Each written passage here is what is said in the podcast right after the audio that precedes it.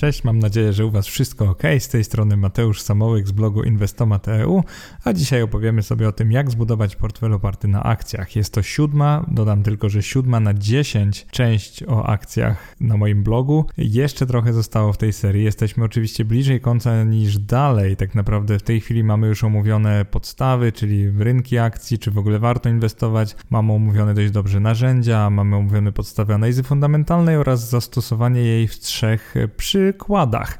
E, przykłady, czyli podcasty czwarty, piąty i szósty, tam było o analizie value, analizie growth oraz analizie yield albo dividend yield, także mówiłem wszystkie takie trzy najpopularniejsze sposoby inwestowania, jeżeli chodzi o analizę fundamentalną, a dzisiaj przyjrzymy się, jak to wszystko jakoś rozsądnie połączyć i jak zbudować portfel oparty na akcjach. Jeżeli nie wiesz, czego się spodziewać po tym podcaście, to przede wszystkim będzie on krótszy niż poprzednie, także tutaj obiecuję, że nie będę gadał przez 75 minut, bo po prostu nie ma o czym tak długo gadać, także od razu moja obietnica, że to będzie podcast nieco krótszy od tych poprzednich. Mam nadzieję, że poprzednie się podobały. Jeżeli tak, to oczywiście polub mnie na Facebooku, daj mi ocenę na Apple Podcasts. Byłoby naprawdę świetnie, gdybyś to zrobił przed kontynuowaniem. Jeżeli masz jakieś pytania dotyczące poprzednich wpisów, bo wiem, że one nie były najprostsze, lub podcastów, jeżeli jesteś tylko i wyłącznie moim słuchaczem lub słuchaczką, to oczywiście zostaw je w komentarzach na blogu. Postaram się jak zwykle odpowiedzieć. Także bardzo dziękuję za taką aktywność. Ona bardzo mi pomaga po prostu w robieniu tego, co robię. E, do sedna więc, jak zbudować portfel oparty na akcjach? Zacznijmy od tego, że spółki giełdowe, zwłaszcza inwestorom indeksowym, wydają się bardzo chaotyczne, ponieważ są bardzo zmienne zazwyczaj Ciężko jest powiedzieć, które kupić, ciężko jest powiedzieć, kiedy je kupić, ciężko jest później powiedzieć, kiedy je sprzedać, jak reagować na zmiany proporcji w portfelu. O ile prowadząc prosty portfel, na przykład z dwóch ETF-ów, w którym mamy ETF na akcje i ETF na obligacje, po prostu zwykle ustalamy sobie proporcję, na przykład 80 do 20 i trzymamy się jej, czyli co jakiś czas ustalamy, ustalamy sobie warunki do rebalansingu, na przykład, że co 3 miesiące zrobimy rebalansing niezależnie od oderwania proporcji od siebie. Akurat o rebalansingu nie tak dawno temu wcale nagrałem też pod podcast, o, czy warto równoważyć proporcje portfela inwestycyjnego, także serdecznie zachęcam do przesłuchania, jeżeli jeszcze nie miałeś lub nie miałaś okazji, ale wgłębiając się w świat akcji, bardzo szybko staniesz przed pewnym wyborem, pewnym dylematem. Mianowicie, czy wybierać spółkę taką najlepszą, która jest na rynku w każdym miesiącu, czyli budować portfel ewolucyjnie, po prostu dokupować cokolwiek w kolejnych miesiącach i nie patrzeć na proporcje, czyli pozwalać im się rozjeżdżać, czy od początku przyjmować pewną konkretną proporcję aktywów w portfelu, w tym przypadku akcji spółek giełdowych, czyli robić to w sposób taki bardziej przewidywalny i kontrolowany. Tak naprawdę w zależności od tego, o jakim charakterze jesteś osobą, być może jeden lub ten drugi sposób będzie dla ciebie lepszy, natomiast ja pokażę ci, że można prowadzić coś pomiędzy i nagrywając ten podcast zastanawiałem się w ogóle, ogóle jak do tego podejść, bo mógłbym nagrać taki podcast teoretyczny, opowiedzieć wam o nowoczesnej teorii portfelowej, e, tylko później doszedłem do wniosku, że taki naukowy bełkot i kwestie teoretyczne po pierwsze ciężko przełożyć na praktykę, ciężko tak naprawdę je wdrożyć w życie, no bo co z tego, że wiemy co to jest alfa i beta, jak jakby w takim codziennym inwestowaniu, jak jesteśmy amatorami, to aż tak nie jest nam potrzebne, więc stwierdziłem, że taka swoista spowiedź praktyka, której zaraz dokonam, czyli opisanie trochę bardziej w kontekście mojej historii inwestycyjnej, moich błędów, tego jak prowadziłem portfel na początku, tego jak chaotyczny on był i przede wszystkim tego, że teraz inwestuję zupełnie inaczej niż wtedy, gdy zaczynałem inwestować, czyli w roku 2011. Jeżeli słuchając mnie myślicie sobie, że ja zawsze tak rozsądnie inwestowałem indeksowo i wiedziałem co robię, no to no niestety jesteście w błędzie, bo tak jak każdy miałem taką krzywą uczenia się i w moim przypadku ona zaczęła się robić dynamiczna dopiero bliżej roku 2014-15, kiedy ustaliłem pewne zasady prowadzenia portfela, jakoś bardziej to zrobiłem algorytmiczne, ustaliłem kryteria kupowania spółek i tak dalej, i tak dalej. Więc yy, powiem tylko tyle, że gdy zaczynałem inwestować w roku 2011, nie miałem w ogóle pojęcia o istnieniu czegoś takiego jak teoria portfelowa, yy, zarządzania ryzykiem i tym, że inwestowanie może być bardziej poukładane niż zakup jednej lub kilku spółek co miesiąc kompletnie według uznania. I właśnie ten podcast zaczniemy od opisania takiego podejścia, czyli budowy portfela e, takiego ewolucyjnego, mógłbym powiedzieć, czyli miejsca skąd zaczyna, przynajmniej z tego co widzę, widzę większość inwestorów. No i problem jest taki, że większość inwestorów chyba zostaje na tym poziomie. Na czym polega budowa portfela chaotycznego, czyli ewolucyjnego?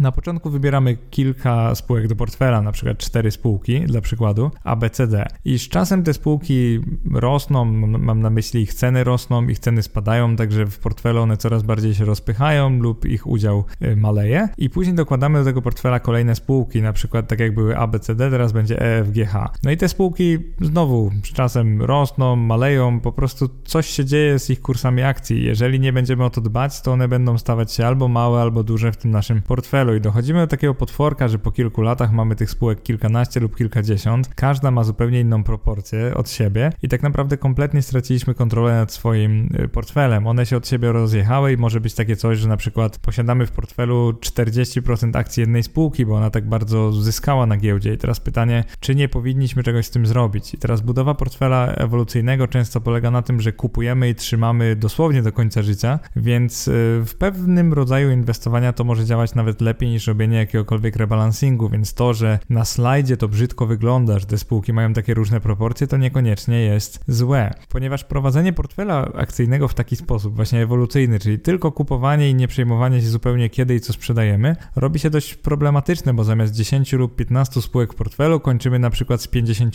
lub y, nawet 200, powiedziałbym, spółkami w portfelu. Ja się spotkałem z takimi portfelami i dla mnie to jest absolutne szaleństwo. Jeżeli ktoś ma potrzebę inwestować w 200 różnych spółek, to nie rozumiem, dlaczego nie robi tego przez ETF. Tak zupełnie szczerze, ponieważ ETF-y też oferują inwestowanie w konkretne rynki, inwestowanie czynnikowe, czyli faktorowe, więc dla zwykłego zjadacza chleba ETF-y są dużo prostsze niż kupowanie 200 spółek. Ja to trochę tak widzę, że inwestowanie w akcje ma sens, jeżeli nasz portfel zawiera powiedzmy 10, 15, może 20 lub ewentualnie 25 spółek, bo tak naprawdę większej liczby ja sam bym nie był w stanie ogarnąć. Nie umiałbym za nimi po prostu chodzić, sprawdzać danych z tych spółek na tyle często, żeby w ogóle rozumieć, w co ja zainwestowałem i co mam w portfelu. Więc y, kwestii zarządzania portfelem inwestycyjnym przypominam, że przyjrzymy się w przyszłym, kolejnym podcaście, czyli ósmej części serii. Tam będzie o zarządzaniu, takie bardziej praktyczne kwestie, jakieś takie dziwne sytuacje z akcjami. Natomiast teraz uświadommy sobie tylko to, że spontaniczny portfel akcji, czyli taki prowadzony ewolucyjnie, może jest prosty w budowie, ale w wieloletnim prowadzeniu będzie bardzo trudny, no bo zobaczysz, jak szybko rozjadą ci się te wagi w portfelu, więc może to nie mieć większego sensu. Dlatego drugim pomysłem na prowadzenie portfela jest portfel planowany z różnymi wagami. To jest coś podobnego, o czym mówiłem na przykład w ramach końca podcastu dywidendowego, czyli szóstej części, czyli to, że jeżeli w portfelu mamy spółki na przykład o wysokiej kapitalizacji i spółki o niskiej kapitalizacji, to możemy sobie na przykład ustalić, że te o wysokiej mogą maksymalnie zajmować 5% naszego portfela, a te o niskiej mogą zajmować maksymalnie, dajmy na to, 2% naszego portfela. Takie coś możemy sobie ustalić.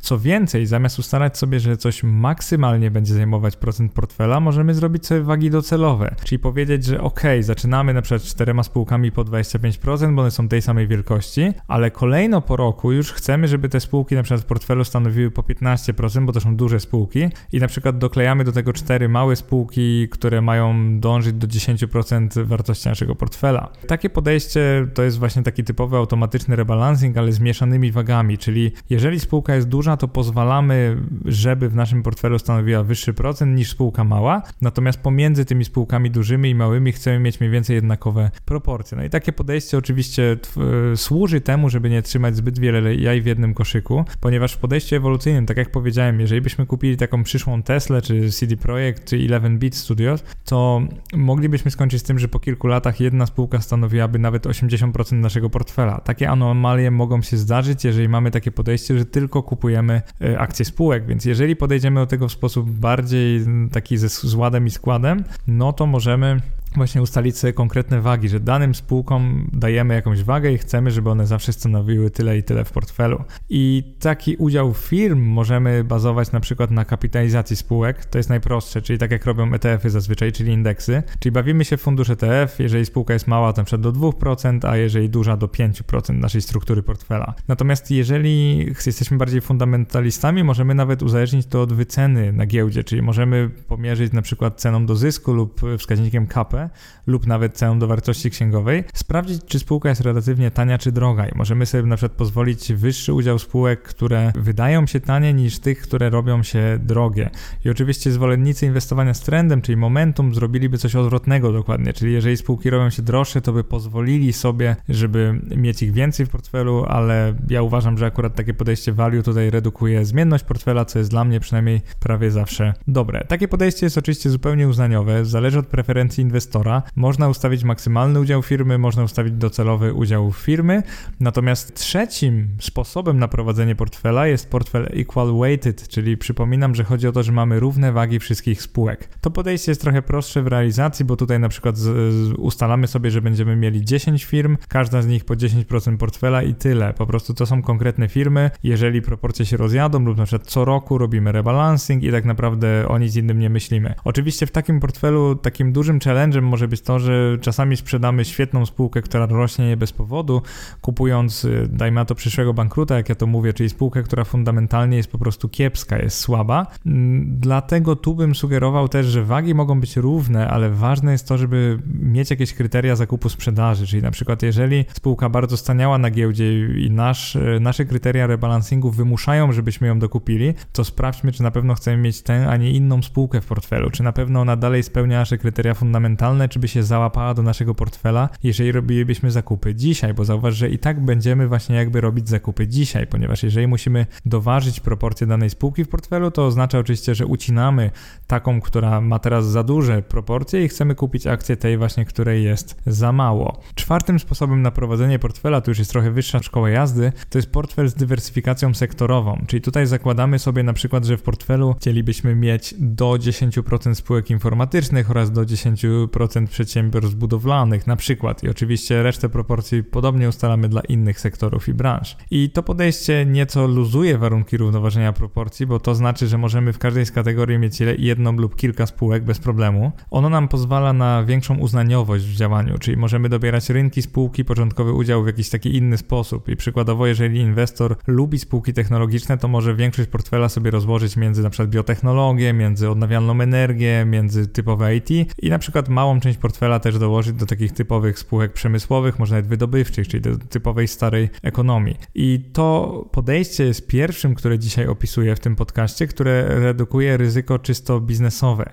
czyli ono nie pozwala inwestorowi odpłynąć, dla przykładu inwestując 100% akcji w segment na przykład odzieżowy. Jeżeli by były to złe czasy dla segmentu odzieżowego, to oczywiście w portfelu inwestycyjnym nie chcemy mieć samych takich spółek. W budowie takiego portfela inwestycyjnego, w tym czwartym sposobem, już takim bardzo ustrukturyzowanym, liczy się przede wszystkim świadomość, że spółka lub spółki działają w konkretnym sektorze gospodarki i uwzględniamy to w ograniczaniu ich rozrostu do zbyt wielkiej części portfela. I oczywiście możemy to robić na dwa sposoby: albo ograniczając łączny udział spółek z sektora w portfelu, ale pozwalając na dowolny ich układ wewnątrz tego podziału, albo możemy też ograniczyć łączny udział spółek z sektora, ale proporcje firm w, ramach tego każdego z sektorów mo możemy pozostawić luźnymi. I poniżej pokazuję taki sposób, w którym akurat definiujemy zarówno proporcje branż i spółek wewnątrz nich, pokazuję, mam na myśli, opisuję. E, taki portfel jest zbudowany w bardzo kontrolowany sposób. Na papierze wygląda on bardzo dobrze, jednak w praktyce jest bardzo trudny do wykonania, ponieważ robimy takie coś, że mamy zarówno równą proporcję między spółkami, jak i jakąś konkretną proporcję branż w portfelu, że chcemy mieć na przykład 20% spółek IT, a 30% spółek spożywczych więc robimy sobie taki nie dość, że rebalancing wewnętrznie w tych proporcjach, to jeszcze chcemy mieć w danym momencie proporcje branż i sektorów do siebie zachowane mniej więcej. Oczywiście taką luźniejszą alternatywą, której akurat nie pokazuję na osobnym wykresie, ale mm, chciałem wam jakby powiedzieć, że jest taka alternatywa, to jest budowa portfela, który te proporcje branżowe ma takie dość luźne, czyli na przykład bardzo rzadko robimy rebalancing między sektorami, a częściej między spółkami. I największym problemem takiego portfela, być może pomyśleć myśleliście już o tym, jest to, co z firmami, które na przykład z czasem zmienią swój profil działania. Takich firm jest naprawdę sporo. E, przy posiadaniu w portfelu większej liczby niż przykład 30 spółek, będziecie mieli bardzo poważny problem, żeby co kwartał w ogóle monitorować takie wydarzenia. Jeżeli spółka przykład z maszyn górniczych przenosi się na jakieś maszyny prądotwórcze przykład lub jakieś nawet akcesoria do fotowoltaiki, no to w jaki sposób ją sklasyfikować i czy klasyfikować ją dalej tak jak e, ten biznes stary, czy jak biznes nowy, kiedy tak naprawdę ona zmieni profil i tak dalej, i tak dalej. I kolejnym problemem jest to, co z firmami, które działają bardzo szeroko, czyli nie da się określić jednej dominującej branży, w której operują. I tak naprawdę dzielenie firm na wiele branż będzie taką sztuką dla sztuki, czyli jeżeli byśmy chcieli określić, w jakich branżach działa Facebook i Apple, to też byśmy pewnie znaleźli przynajmniej kilka różnych branż, natomiast pytanie, czy powinniśmy brać wtedy tą dominującą do takiego naszego zestawienia portfelowego,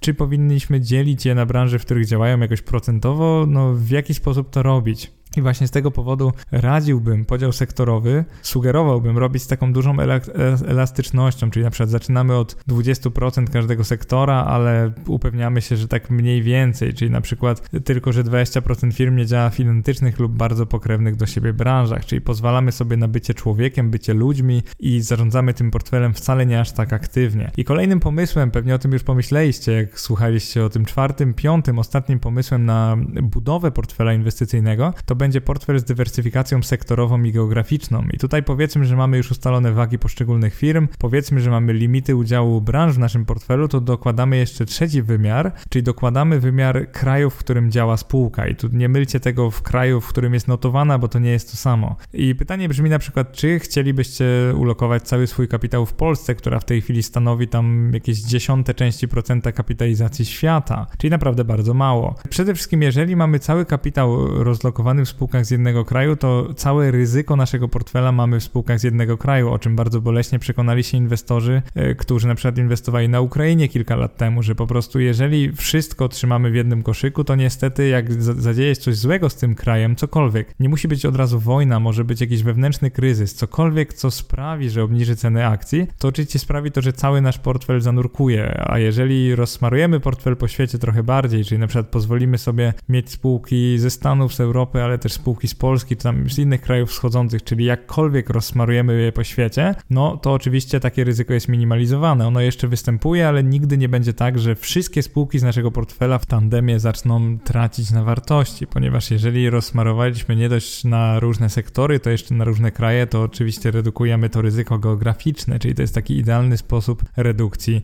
ryzyka. I niektórzy niemalże mogliby polemizować, że upewnienie się, że nasze spółki portfelowe są rozsmarowane po świecie jest dużo ważniejsze od tego, czy one nie działają w jednej branży. Ja tutaj akurat, tak jak mówię, bym dyskutował z tym, bo moim zdaniem podział branżowy jest równie ważny co podział geograficzny. Może dla niektórych podział geograficzny będzie ważniejszy niż branżowy, co też potrafię zrozumieć, bo wtedy to ryzyko polityczne minimalizujemy, natomiast już ryzyka sektorowego nie. Ale oczywiście przy okazji, jeżeli byśmy kupowali przykład całe indeksy z różnych krajów, no to szansa, że będziemy mieli danego sektora więcej od innych jest naprawdę dość niska, więc przy okazji jak robimy dywersyfikację geograficzną jest duża szansa, że przy okazji zrobiliśmy sektorową. No ale to jest oczywiście uznaniowe, bo wyobraź sobie teraz inwestora, który inwestuje może i globalnie, ale ktoś mu powiedział, że akcje spółek wydobywczych są najlepsze w danym okresie. To taki inwestor wybierze na przykład 10 spółek wydobywczych z różnych zakątków świata i pomyśli sobie, że ma świetną dywersyfikację i nagle się okaże, że z jakiegoś powodu popyt na akurat na to, co wydobywają te spółki, np. miedź lub złoto jest dużo niższy niż w przeszłości, więc wtedy może i mamy dywersyfikację geograficzną, czyli taką walutową, no ale cały nasz portfel akcji leci. I oczywiście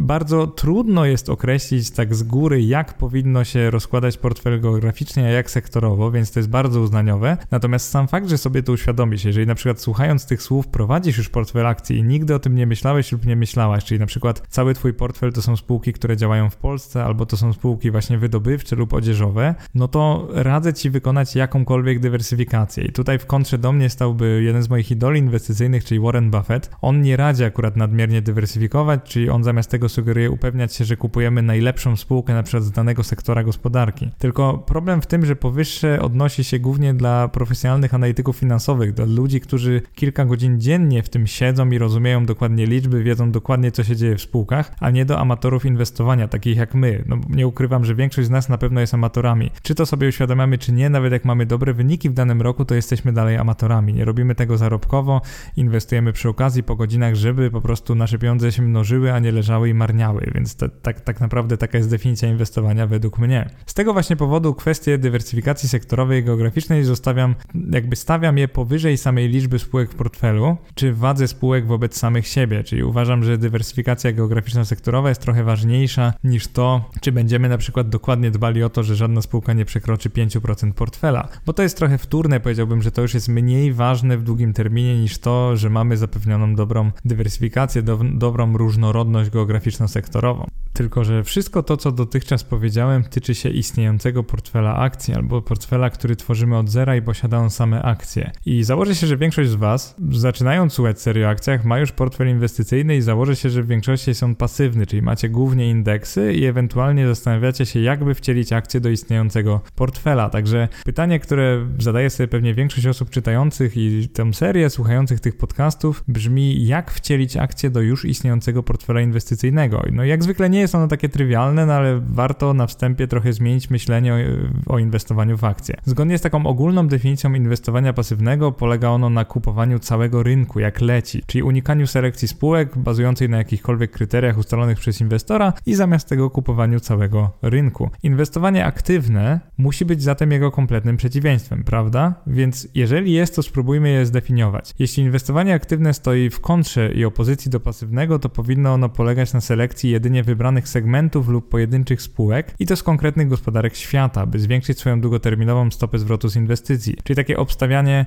najlepszych wśród wszystkiego, co jest dostępne. No i oczywiście o sensowności inwestowania w akcje pisałem w pierwszej części cyklu oraz nagrałem w tym pierwszym podcaście, czyli akcje 1 na 10, o tytule Jak inwestować w akcje, czy da się pokonać rynek, ale w tym rozdziale, w tej części podcastu chciałbym trochę skonfrontować popularne spojrzenie na inwestowanie w akcje z własnym podejściem, które może stoi w lekkiej opozycji do tego ogólnie znanego, bowiem według mnie można wcielać akcje powoli do portfela CTF-ów i nie jest to żaden błąd ani dyshonor. I tymi słowami zadeklarowałem, że stoję w kontrze do dwóch myśli, które chciałbym dzisiaj obalić. Pierwsza z nich to jest to, że albo inwestujemy pasywnie, czyli w indeksy, albo aktywnie, czyli w wybrane akcje. Być może jestem jedną z nielicznych osób, nawet nie w blogosferze, ale w ogóle w świecie finansów w Polsce, która dozwala też opcję mieszaną, w której inwestor dotychczas pasywny część kapitału koncentrowałby w kilku starannie wybranych firmach, a większość kapitału, tak jak dotychczas, zainwestowałby w indeksy. Tym właśnie będzie cechować się podejście pierwsze, które za chwilę przedstawię, będące zarazem świetnym pomysłem na wejście w świat akcji spółek giełdowych bez ryzyka utraty zbyt dużej części kapitału, czyli tym, czego myślę, że większość z Was może szukać. A drugą taką bardzo popularną myślą, nawet powszechnie akceptowaną prawdą, bym powiedział, jest to, że bardziej doświadczeni inwestorzy, którzy z sukcesami pobijają rynki, nazwijmy to, czyli wybierają najlepsze akcje, nie powinni nigdy kupować całych indeksów. Dla mnie jako inwestora dość aktywnego, takiego, który samodzielnie selekcjonuje spółki, w pewnym momencie mojego życia inwestycyjnego zakup indeksu, czyli ETF-a na cały indeks nie był żadnym poddaniem się i przyznaniem, że nie umiem inwestować, bo nie o to chodziło. Tak naprawdę chodziło mi o to, żeby prosto i skutecznie zwiększyć swój zasięg inwestycyjny na cały świat.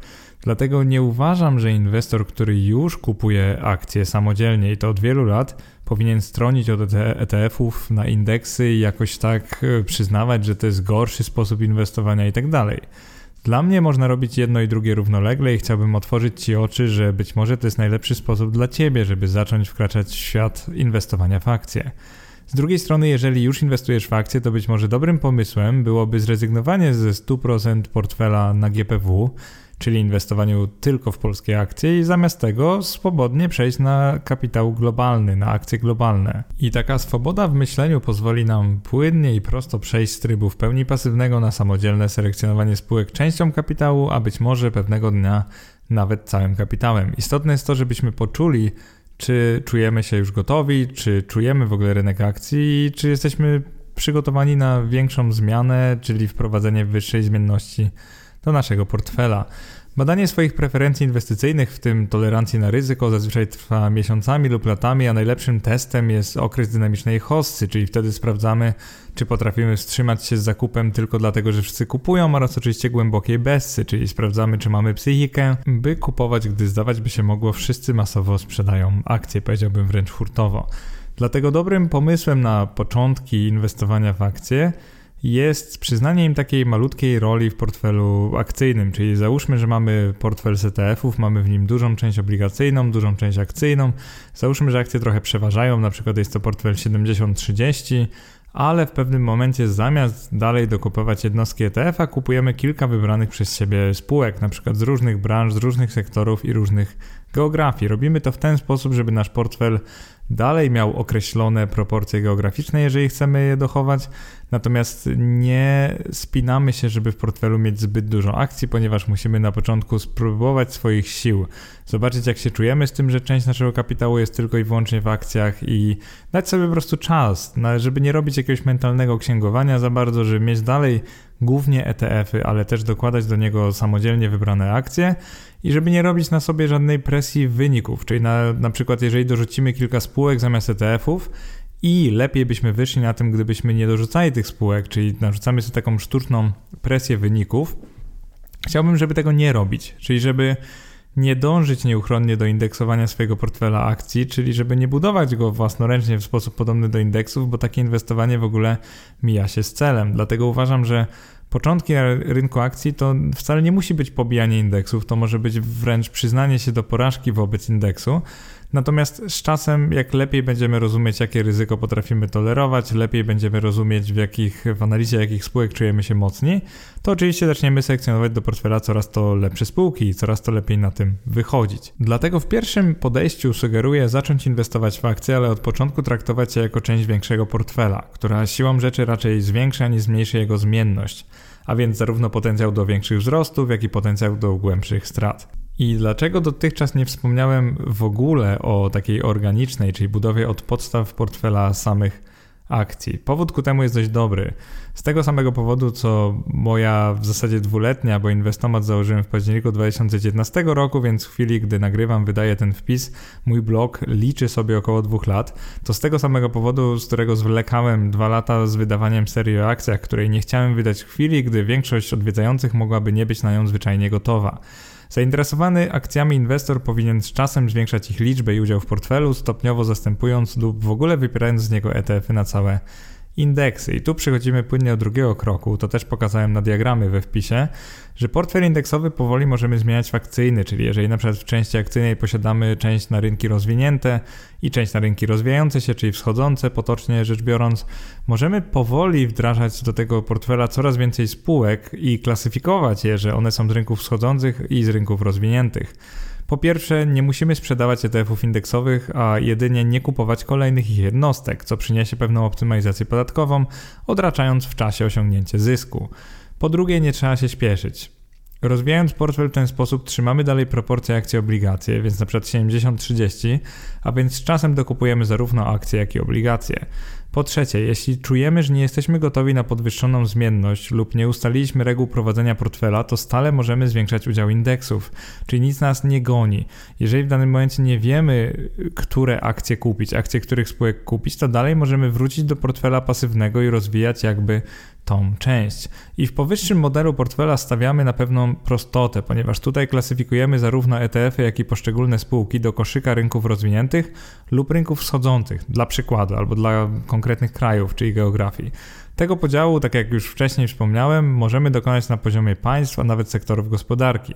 Sprawdzenie bieżącego udziału sektorów w ETF-ach indeksowych jest trywialne, czyli dość proste, więc chcący mieć pełną kontrolę sektorową, inwestor dość łatwo dokona takiego testu, zbierając spółki z branż, które w indeksie są słabo reprezentowane, na przykład Warto jednak pamiętać, że większość indeksów tworzona jest metodą kapitalizacyjną. Metodą kapitalizacji, więc im większa spółka pod względem wartości giełdowej, tym większy jest jej udział w indeksie. Jeżeli dana branża stanowi na przykład 2% światowego indeksu, czyli bardzo mało, no to być może powinna ona dokładnie tyle stanowić i potencjalnie jest raczej u schyłku niż przed gigantycznym wzrostem tak jakby skali działalności. O czym powinniśmy oczywiście pamiętać, budując nasze portfele inwestycyjne, że nie bez powodu kapitał płynie w kierunku tych dużych branż, a nie małych branż. Trzecim sposobem jest już to, jak w pełni doświadczeni inwestorzy budują swoje portfele akcyjne. Tutaj pokazuję taki diagram, w którym mamy już same spółki ze światowych rynków akcji. Tak naprawdę dzielimy je już dowolnie uznaniowo i mamy same spółki, a w części obligacyjnej na przykład mamy same obligacje detaliczne skarbowe, przykładowo COI lub EDO antyinflacyjny lub jakikolwiek inny rodzaj obligacji, w zależności od tego, które są obecnie bardziej zyskowne. Także w takim portfelu no, w obligacjach stawiamy na prostotę i nie chcemy mieć kosztów ETF-ów, bo po co, więc sami kupujemy obligacje aplikację, do tego dorzucamy światowe akcje, czyli akcje światowych spółek, w taki sposób, jaki sobie tego życzymy, czyli budujemy ten portfel dowolnie, natomiast nie mamy tam już żadnych ETF-ów, natomiast zamiast tego mamy same akcje. I oczywiście poza dywersyfikacją, zarówno sektorową, jak i geograficzną, nie bez powodu nazwałem to światowe rynki finansowe, bo chodzi mi o to, że wybieramy sobie to ze świata, co jest dla nas najlepsze, czyli zarówno sektory branży, jak i geografii, które nas interesują. Na sam koniec podcastu taki krótki rozdział, czego unikać budując portfel akcji.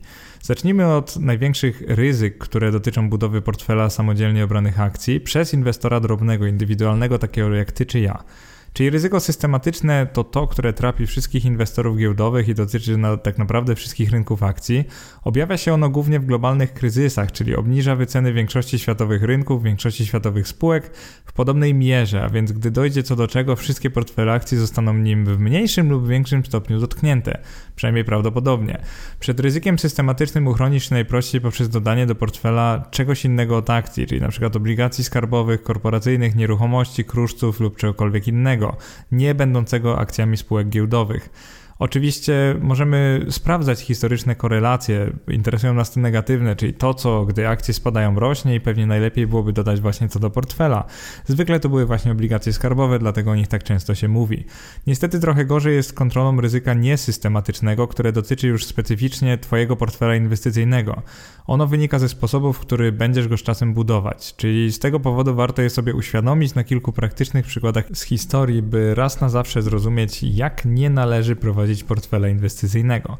Zacznijmy od niedostatecznej dywersyfikacji geograficznej. Dla przykładu, jeżeli inwestor na GPW wybrałby same spółki, które operują na Ukrainie, takich spółek zwykle jest kilka lub kilkanaście na GPW, podkreślam, działają. One nie muszą tam rezydować, one mają tam działać i przykładowo prowadziłbym ten portfel w latach 2012 aż do 14, aż do dzisiaj nawet, czyli weźmy, że ostatnie 10 lat, no to gdyby posiadał on szeroki WIG, no to zarobiłby 80%, bo tyle wzrosły notowania szerokiego WIG-u, czyli indeksu wszystkich polskich akcji, przynajmniej będących w tym indeksie oczywiście, bo część, część spółek tam nie ma, na przykład Tesnio Connecta. Co jest bardzo istotne to to, że gdyby wybrałby sam sektor ukraiński, czyli indeks WIG Ukraine, WIG Ukraine, na stoku, no to tak dużo straciłby w latach 2013-14, wtedy kiedy był konflikt w Donbasie, tak dużo by stracił, że do dnia dzisiejszego nie odrobiłby straty, mimo że spółki ukraińskie radzą sobie jakby podobnie w konkretnych momentach historii, jak spółki nie działające na Ukrainie. Także gdyby inwestor zbyt dużo ulokował w tamtych spółkach, to, to by mu praktycznie zniwelowało wzrost tych wielu, wielu lat. Drugim przykładem, takim często wspominanym przez y, no, guru finansowych górnie i znanych blogerów, to jest kontekst ryzyka rynkowego i geograficznego. I dobrym przypadkiem jest tu kiepski performance giełdy japońskiej w latach 90. Zapewne nie wszyscy wiedzą, że jeszcze w roku 89, przy okazji ja się urodziłem w tym roku, wśród 20 największych spółek giełdowych na świecie było aż 13 firm z Japonii. Nie wiem, czy byliście tego świadomi. Y, to wtedy znaczyło, że kapitalizacja giełdowa była znacznie wyższa niż obecne 6% wartości wszystkich spółek na świecie, bo tyle dzisiaj wynosi kapitalizacja rynku japońskiego. I jakbyśmy wzięli sobie indeks Nikkei 225 w zestawieniu z S&P 500 i skorygowali ten indeks walutowo, czyli byśmy zamienili walutę japoński jen na amerykański dolar, no bo na stoku da się takie coś zrobić, to byśmy ujrzeli, że praktycznie gdybyśmy przez trzy dekady trzymali non-stop zarówno rynek japoński, ten indeks japoński, jak i indeks największych spółek amerykańskich, to na amerykańskich byśmy zarobili już teraz 1000%, a na japońskich byśmy zarobili może 50%. Zobaczcie jaka jest różnica w zysku dwudziestokrotna praktycznie. I pamiętajcie, że w latach 90. akcje japońskich spółek były mniej więcej tym, czym dzisiaj są akcje spółek amerykańskich. Tak naprawdę cały high-tech prawie rezydował w Japonii i takie najbardziej gorące spółki właśnie były stamtąd. Dlatego trzymanie ich na rachunkach w tamtej dekadzie było bardzo powszechne, ponieważ nikt nie chciał pominąć najważniejszych spółek technologicznych w swoim portfelu. Wygrali jednak ci inwestorzy, którzy w portfelach mieli również inne spółki tym amerykańskiej z rynków wschodzących, a więc najlepiej jest nie obstawiać jednego konkretnego rynku, a przynajmniej kilka z nich w równej mierze, a przynajmniej starać się tak robić. Drugim błędem jest oczywiście niedostateczna dywersyfikacja sektorowa i takim case'em, który przynoszę do podcastu jest to, że na przykład jakbyśmy kupili indeks WIG, no to wiadomo jaką mamy stopę zwrotu, mniej więcej. Przez ostatnie dwa lata byłoby to około 20%. Nie tak dużo wcale w porównaniu do innych indeksów światowych. Natomiast gdybyśmy zainwestowali w WIG odzieżowy, byśmy mieli stopę zwrotu 50%. Jeżeli byśmy z kolei zainwestowali w WIG paliwowy, byśmy mieli tylko 10% stopy zwrotu. To, co chcę Wam pokazać, to to, że jeżeli nie będziemy mieszać ze sobą różnych sektorów, to niestety wystawiamy się na ryzyko no nie systematyczne, ale koniunkturalne, czyli na ryzyko cyklowe i dotyczące konkretnych branż. Pisałem i nagrywałem w pierwszej części tej serii, że giełdą rządzą głównie emocje, ale ze względu na specyfikę pewnych cykli koniunkturalnych, niektóre sektory gospodarki będą dla inwestorów bardziej obiecujące od innych. Dlatego, czy na przykład teraz obstawiłbym 50% lub 100% mojego kapitału na jeden sektor gospodarki, na przykład tak jak dzisiaj robią to tysiące inwestorów z sektorem IT lub blockchain konkretniej tylko dlatego, że wydaje mi się obiecujący? Odpowiedź brzmi nie, ponieważ mam do rynków bardzo, bardzo dużo pokory i nieraz już, tak żartobliwie mówiąc, udowadniałem sobie, że jestem człowiekiem i w swoich inwestycjach mogę się mylić. No i podobnie powinien zrobić inwestor, który kupił na przykład tylko spółki paliwowe, powinien spojrzeć na historię i zrozumieć, że nawet jeżeli teraz widzi w nich potencjał, to nie bez powodu wszystkie światowe indeksy budowane są z różnych spółek, a nie tylko z jednego sektora. Jeżeli dzisiaj byśmy sobie wyświetlili skład indeksu MSCI World, czyli tego indeksu globalnych rynków, yy, globalnych rynków rozwiniętych, można tak nazwać, po prostu rynków rozwiniętych, to byśmy zobaczyli, że sektory są mniej więcej porówno rozłożone. No może nie porówno, bo IT tam dominuje i finanse, ale później mamy sektor zdrowotny, czyli ochrony zdrowia, mamy sektor dóbr luksusowych, mamy sektor przemysłowy, mamy sektor telekomunikacji itd., tak itd. Tak Więc to, co chcę powiedzieć, to to, że sektory mają jakąś reprezentację nie bez powodu i IT to, no cóż, 23%, więc trochę dużo, być może za dużo, no ale to jest z tego powodu, że ludzie widzą tam potencjał i oczywiście te spółki zwykle najszybciej rosną, jeżeli chodzi o przychody i zyski. I teraz, czy ja bawiłbym się w budowę własnego ETF-a, jeżeli chodzi o inwestowanie w akcje? Da, dam Wam pewien przykład. Jeżeli chcielibyśmy odzwierciedlić indeks WIG, i w indeksie WIG jest kilkaset spółek w tej chwili, no to nie musimy kupować kilkuset spółek, skoro 10 największych obecnie stanowi w czwartym kwartale 2021 roku ponad 50% udziału w tym indeksie. No i to pokazuje akurat na takim zrzucie ekranu ze stoku.pl, że firmy typu PKO BP, Allegro, Orlen, KGHM, PZU, PKO, Dino, LPP, CD Projekt, PGNiG i y, Sun.pl na przykład, one łącznie stanowią ponad 50% kapitalizacji tego indeksu, co oznacza mniej więcej tyle, że jeżeli kupilibyśmy po prostu te spółki w, pewnym, w pewnej proporcji, to nasza stopa zwrotu będzie bardzo podobna do stopy zwrotu indeksu. Tylko teraz pytanie brzmi, czy my chcemy odzwierciedlać ruchy indeksu WIG, tak naprawdę czemu miałoby to służyć? To, co chcę Wam powiedzieć, to to, że zbudowanie ETF-a na indeks WIG wcale by nie było takie trudne, tylko musiałby on uciąć ogon, czyli tak jakby yy, zadeklarować, że on nie będzie kupował tych mniej mniejszych spółek, tylko kupi, nie wiem, dwadzieścia kilka największych, co oczywiście sprawi, że przybliży go to do WIG-u 20, więc to była trochę karykaturka, bo oczywiście te dwa indeksy muszą być do siebie podobne, skoro WIG 20 stanowi tak wielką część całego e, WIG-u. Czy jednak powinno się usiłować zbudować własny indeks? Powiedziałbym, że absolutnie nie, ponieważ jako inwestorzy indywidualni nie będziemy mieli czasu, narzędzi, chęci ani możliwości, żeby zrobić to tak dobrze jak zarządzający funduszami inwestycyjnymi, w tym ETF-ami. Więc zamiast tego skupiłbym się na budowie portfela z 10, 15, może maksymalnie około 30 spółek, dla mnie też trochę za dużo, niż budować indeks typu 80 lub 100 firm, bo bardzo szybko stracimy kontrolę, więc powiedziałbym, że nawet najbardziej ambitna, ułożona, zdyscyplinowana osoba prywatna może po prostu nie dać rady nadążać za indeksami, które w zdecydowanej większości ważone są kapitalizacją i na przykład co miesiąc lub co kwartał ona jest zmieniana w indeksie, więc no inwestor po prostu nie da rady tego naśladować, więc może nie powinien w ogóle tego robić. I wtedy pytanie ostatnie w tym podcaście brzmi, czy istnieje jakiś złoty środek na budowę portfela akcji? I tutaj taki żartobliwy pokazałem obrazek, gdzie ktoś robi to źle, czyli miesza bardzo dużo rynków, miesza bardzo dużo branż i sektorów, bardzo wiele spółek w taki sposób, że w portfelu portfelu ma ich ponad 100 i kompletnie traci nad nimi kontrolę. Więc dla przykładu ja bym sugerował coś innego, czyli na przykład zacząłbym od tego, że skupiłbym się na kilkunastu firmach, żeby było łatwo kupować i sprzedawać. No i drugą taką niby oczywistą rzeczą jest to, że mój horyzont jest bardzo długi, więc zakładając, że moja analiza była solidna, to jestem gotowy na przeczekanie spadków i nawet bardzo duży tak zwany drawdown, czyli tą głębokość spadków, ponieważ moja psychika jest na to gotowa. Trzeci walor, który bardzo cenię sobie w swoim portfelu to jest rozsmarowanie spółek po różnych walutach, a więc i rynkach, na których one działają. I przykładowo, jeżeli chcę mieć sektor IT w portfelu, to chciałbym mieć przynajmniej dwie firmy ze Stanów, jedną firmę z Polski i na przykład jedną firmę z Chin by trzymać się strategii nie trzymania wszystkich jaj w jednym koszyku. Więc nigdy na przykład nie kupiłbym trzech spółek paliwowych z Wielkiej Brytanii, uważając, że stanowi to zabezpieczenie przed ryzykiem niesystematycznym, ponieważ zupełnie tego zabezpieczenia nie ma. No i ostatnią rzeczą jest niebudowanie własnego ETF-a, czyli nie starajmy się komplikować portfela akcji. Jeżeli już decydujemy się na świadome, stabilne i spokojne budowanie portfela akcji, niektórzy nazywają to inwestowaniem aktywnym, natomiast ja uważam, że można inwestować pasywnie, ale akcjami, że jakby ta pasywność też nie polega tylko na tym, że wy, no, nie wybieramy całych indeksów, ale ona polega też na tym, że nie wykonujemy zbyt wielu transakcji, zwłaszcza sprzedaży, więc to cechuje akurat moje inwestowanie. Ja bardzo szanuję inwestorów, którzy potrafią się skupić na kilkunastu maksymalnie spółkach a mimo to dywersyfikują portfel walutowo i geograficznie, bo to nie jest wcale takie proste, ale to oczywiście da się zrobić, jeżeli robimy to w miarę świadomie. No i dochodzimy do końca podcastu. Jak pewnie zauważyłeś lub zauważyłaś, ten podcast y, powstawał w taki sposób bardziej ewolucyjny, jest bardziej miękki niż inne, więc mam nadzieję, że da Wam chwilę odpoczynku i wytchnienia przed kolejnymi tymi odcinkami z cyklu. Mam nadzieję, że się podobało. Jeżeli tak, to oczywiście zapraszam na bloga, jak zwykle do komentowania wpisu. Być może wziąłeś z tego coś nowego, być może nie, być może samemu masz inne, lepsze od moich pomysły na prowadzenie i budowę portfela inwestycyjnego, którymi chciałbyś się może z innymi podzielić. Bardzo dziękuję za wysłuchanie do końca i do następnego razu. Cześć!